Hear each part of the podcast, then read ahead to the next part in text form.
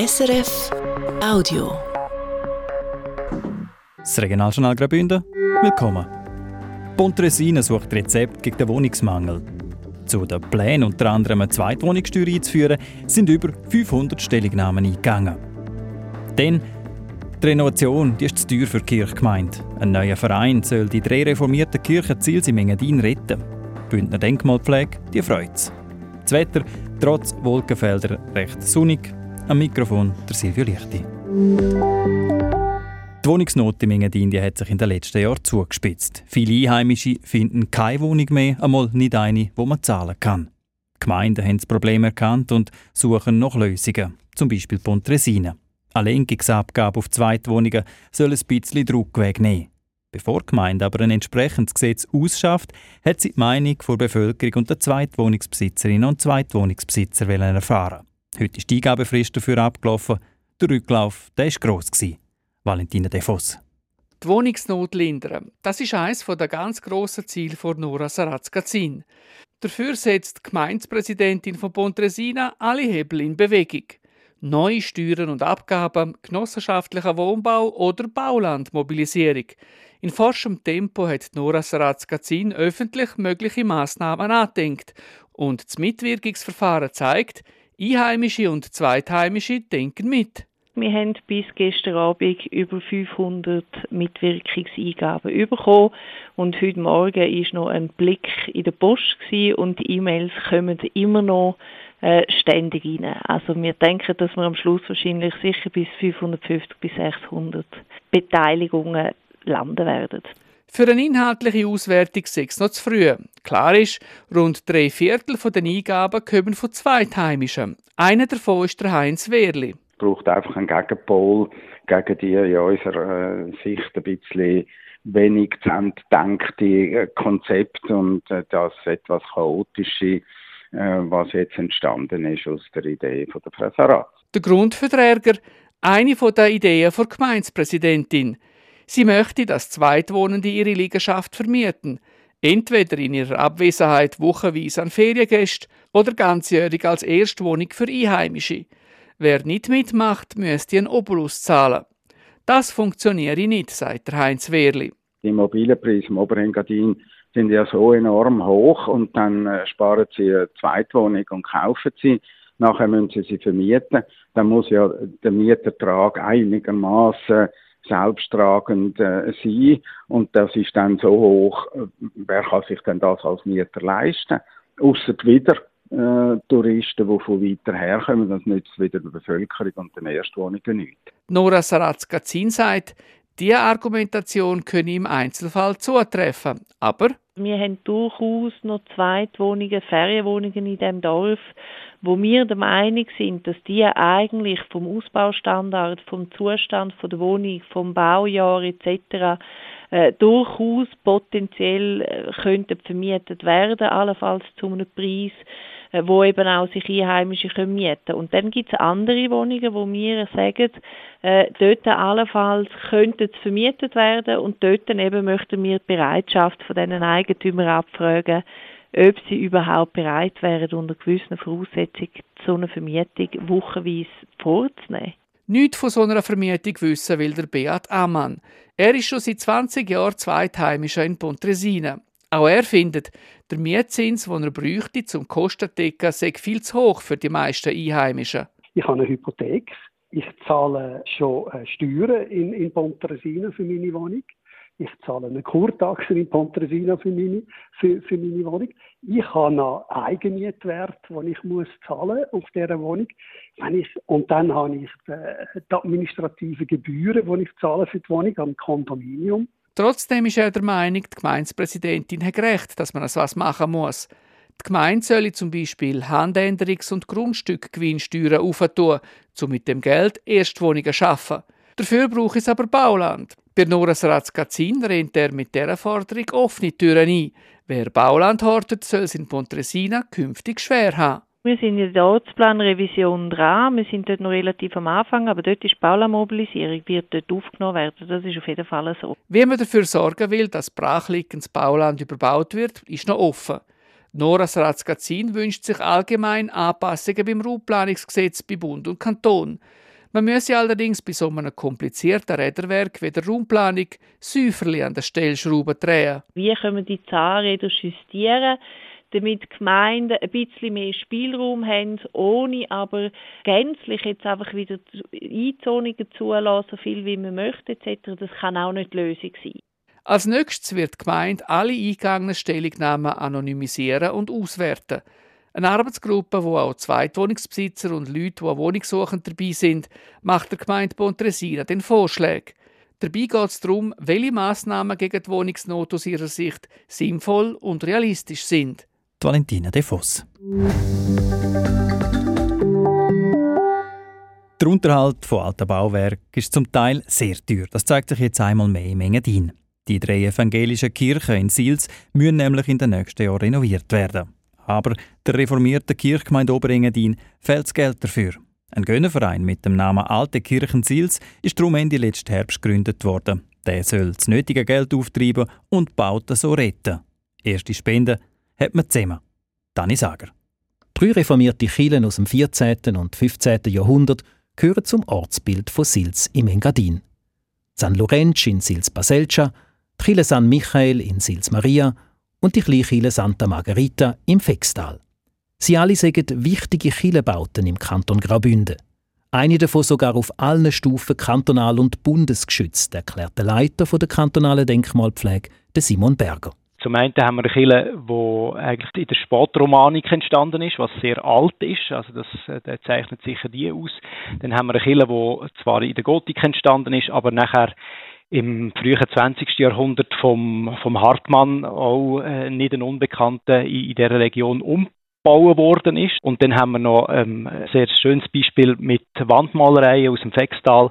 Und das macht das Ensemble eigentlich speziell im Sinn von, dass es widerspiegelt, was wir im Kanton auch für eine, für eine Baukultur äh, Fülle haben.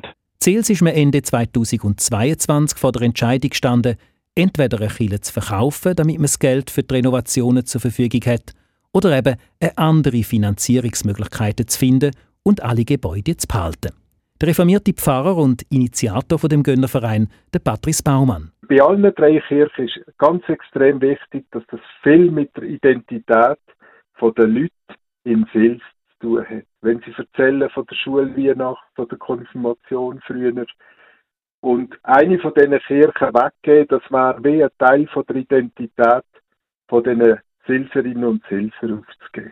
Dass man in Sils eine private Initiative gestartet hat, um Geld für die nötigen Renovationen von diesen Kirchen zu sammeln, ist für Simon Berger von der Denkmalpflege durchaus speziell. Es gäbe zwar schon einzelne so Geldsammlungen für den Erhalt von Einzelbauten oder erhaltenswerten Kunstwerke in Kirchen. Aber dass man gerade drei Bauwerke mit Spenden retten will, das sei außergewöhnlich. Ja, das hat mich doch beeindruckt, dass zum einen, äh, man hat die Bevölkerung quasi gefragt oder die Kirchengemeindemitglieder, ob man sich auch für die Kirche engagieren will. Und man hat dann gesagt, ja, das will man. Und das ist für mich ein sehr schönes Zeichen auch von der Bevölkerung, dass man sich für die Baukultur vom Kanton auch einsetzen und dass ähm, für die Leute dort auch das etwas Wichtiges ist, also dass man die als Identifikationspunkt eigentlich nimmt und wichtig ist, die Bauten auch zu erhalten. Zwei Jahre lang will man jetzt mit dem Gönnerverein probieren, die rund eins Komma sieben Millionen Franken für die Renovation der drei Kirchen zusammenzubringen, mit Vereinsmitgliedschaften und Spenden. Ende des Jahres will man dann schauen, wo man stände. Dabei zählt der Gönnerverein auf die Spendierfreudigkeit der vielen auswärtigen Gäste im Oberengadin, sagt der Giancla Lüna. Er ist der Präsident vom Gönnerverein Alte Kirchen Sils und ehemaliger langjähriger Vorstand und Präsident der Kirchengemeinden im Oberengadin. Als Kutscher ins Fextal hat er dazu noch viel Kontakt mit den Touristinnen und Touristen. Wir merken, dass die äh, emotional viel näher unseren Kirchen sind als viele Einheimische. Und da sind wir ganz immer wieder schon, da sind die Leute sehr parat, um sich auch einbringen. In jedem Fall gibt es auch noch etwas von der kantonalen Denkmalpflege, verspricht der Leiter, der Simon Berger. Es brauche ein entsprechendes Beitragsgesuch. Da werde genau geprüft und in der Regel spreche der Kanton fünfzehn Prozent von den Kosten, die anrechenbar sind. Und er hat im Fall von Sils gerade schon eine Zahl. Wenn man annimmt, dass nicht alles beitragsberechtigt ist, was normalerweise so ist, dann ist man vermutlich etwa bei einem Drittel weniger. Das heisst, ungefähr eine Million wäre anrechenbar und fünfzehn Prozent von einer Million gibt bei mir hundertfünfzigtausend. Der Gönnerverein ist im letzten Oktober gegründet worden. Bis jetzt hat der Verein selber schon einen Betrag im tiefen sechsstelligen Bereich gesammelt, heisst es aus Sils.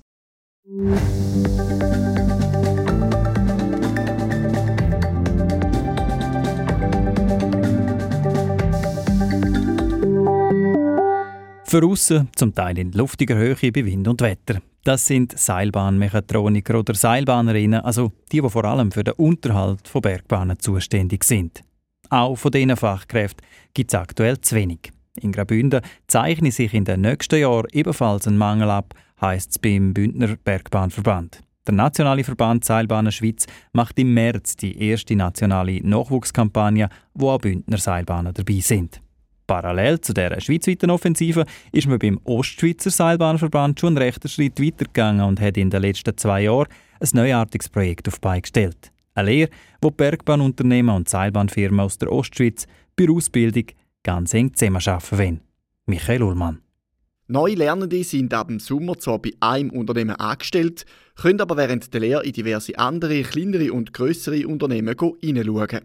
Der Präsident und Geschäftsführer vom Ostschweizer Seilbahnenverband und Verwaltungsrat bei der Luftseilbahn unter der Z E Flumserberg A G, der Roger Walser. Das gibt es schweizweit noch nicht. Das ist bisher also punktuell. Zwischen einzelnen Betrieben hat das stattgefunden. Aber wir haben es jetzt im grösseren Stil aufgebaut oder sind dran, das aufzubauen. Das startet dann im August mit dem neuen Lehrjahr. Zehn Bergbahnen aus den Kantonen Sankt Gallen, Appenzell Innerrhoden, Glarus, Zürich und dem Fürstentum Liechtenstein machen bis jetzt mit. Dazu vier Industriebetriebe aus den Kantonen Sankt Gallen, Glarus, Schwyz und Uri und aus Energieunternehmen Axpo mit dem Kraftwerk Lindlimmeren im Kanton Glarus, wo auch eine Bahn auffährt.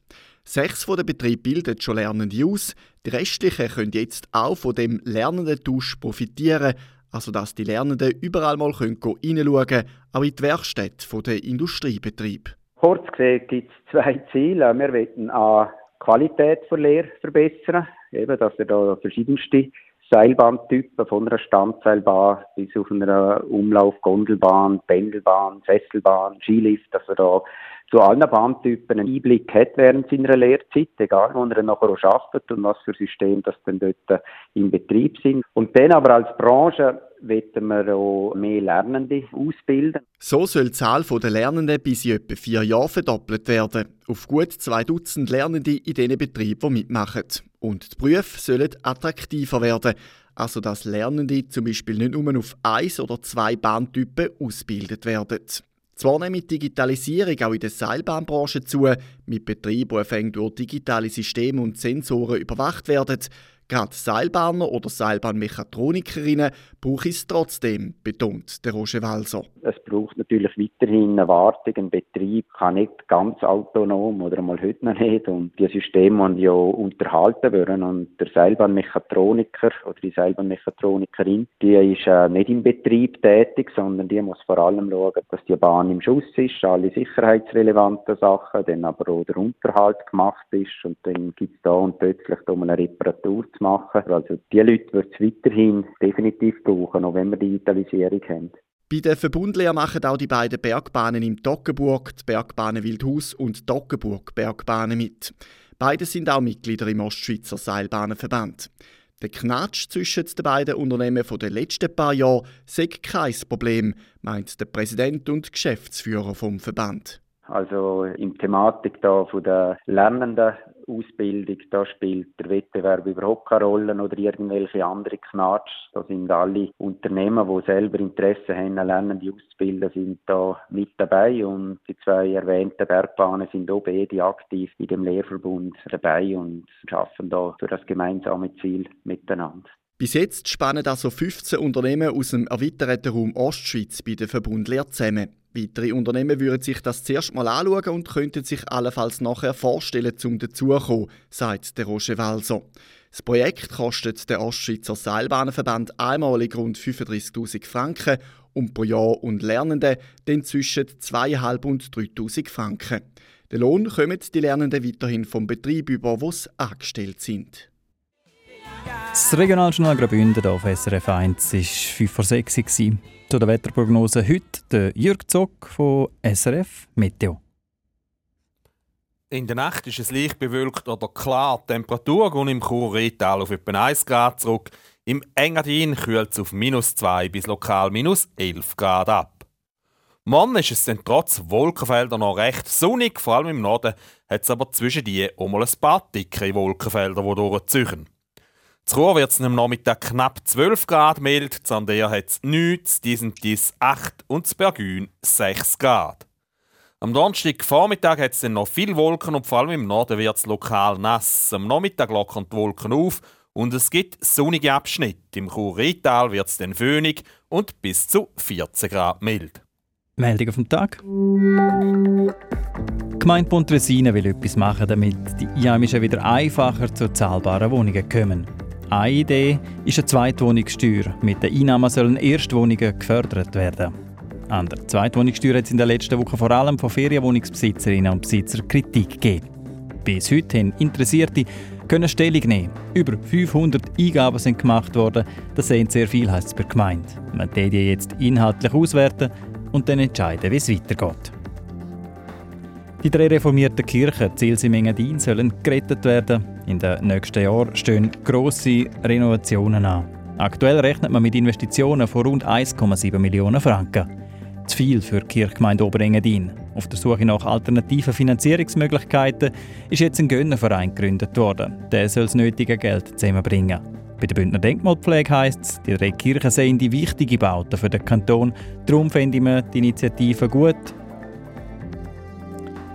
So viel Regionaljournal Graubünden für heute. Im Internet sind wir rund um tour s r f punkt c h slash audio.